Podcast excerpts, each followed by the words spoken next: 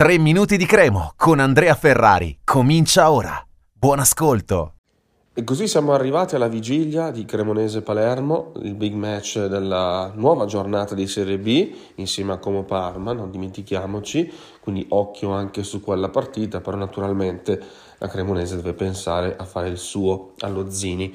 Eh, uno Zini tra l'altro stracolmo di tifosi, sarà sold out, per adesso siamo oltre i 12.000 spettatori e tantissimi tifosi del Palermo lo sapevamo, eh, 2400 e passa settore ospiti esaurito da tempo, però si stima che in totale saranno 4500 circa, quindi ce ne sono più di 2000, più, altri 2000 sparsi per gli altri settori dello Zini, quindi un po' tribunetta nord, qualcosa anche in tribuna laterale verde, tribuna centrale, ma soprattutto distinti perché nonostante i biglietti distinti siano eh, vendibili, si vendono solo eh, ai botteghini dello Zini, comunque tanti tifosi del Palermo sono accorsi eh, a Cremona apposta per comprare il biglietto da quelle parti. E c'era tanta coda anche ieri, non solo mercoledì, per questi biglietti. E rimane ancora qualcosina, poca roba in eh, curva sud, sempre in botteghini.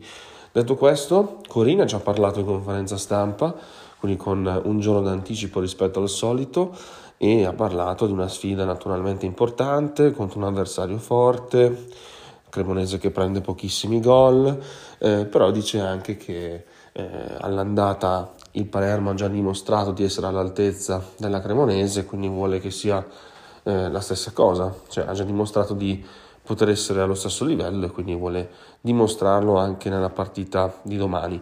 Eh, oggi invece parlerà Stroppa e eh, secondo me sarà una conferenza ancora più curiosa eh, rispetto alle solite. Non, non, non, dice praticamente mai nulla sulla formazione, quindi non credo che questa volta cambierà qualcosa da quel punto di vista, però comunque da alcune risposte si potrà anche capire eh, che Cremo andrà eh, a, a, schierare perché dopo due pareggi consecutivi Stroppa potrebbe davvero cambiare qualcosina come interpreti.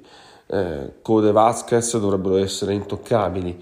Jonsen torna, eh, l'abbiamo già detto, bisogna capire se giocherà ancora esterno largo a sinistra.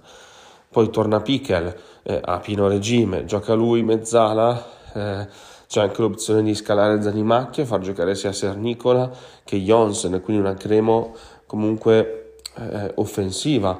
Eh, oppure può anche essere che Sernicola faccia il braccetto, l'ha fatto bene con la Reggiana ed è uno di, di grande corsa, quindi anche quando riparte il Palermo in velocità eh, e in, in, in, dire, in verticale, Sernicola è uno che corre forte anche all'indietro quindi anche questa è un'opzione da valutare. Qualche cambiamento sicuramente ci sarà, ci sentiamo di dirlo, eh, ma non più di un paio perché Stroppa è sempre comunque molto, eh, molto come dire, schematico e mm, cerca sempre di cambiare poco da una partita all'altra, soprattutto se comunque stai andando bene. È vero che arrivi da due pareggi, però alla fine non perdi da sette partite. E allora mm, sarà una partita straordinaria eh, veramente una grande emozione.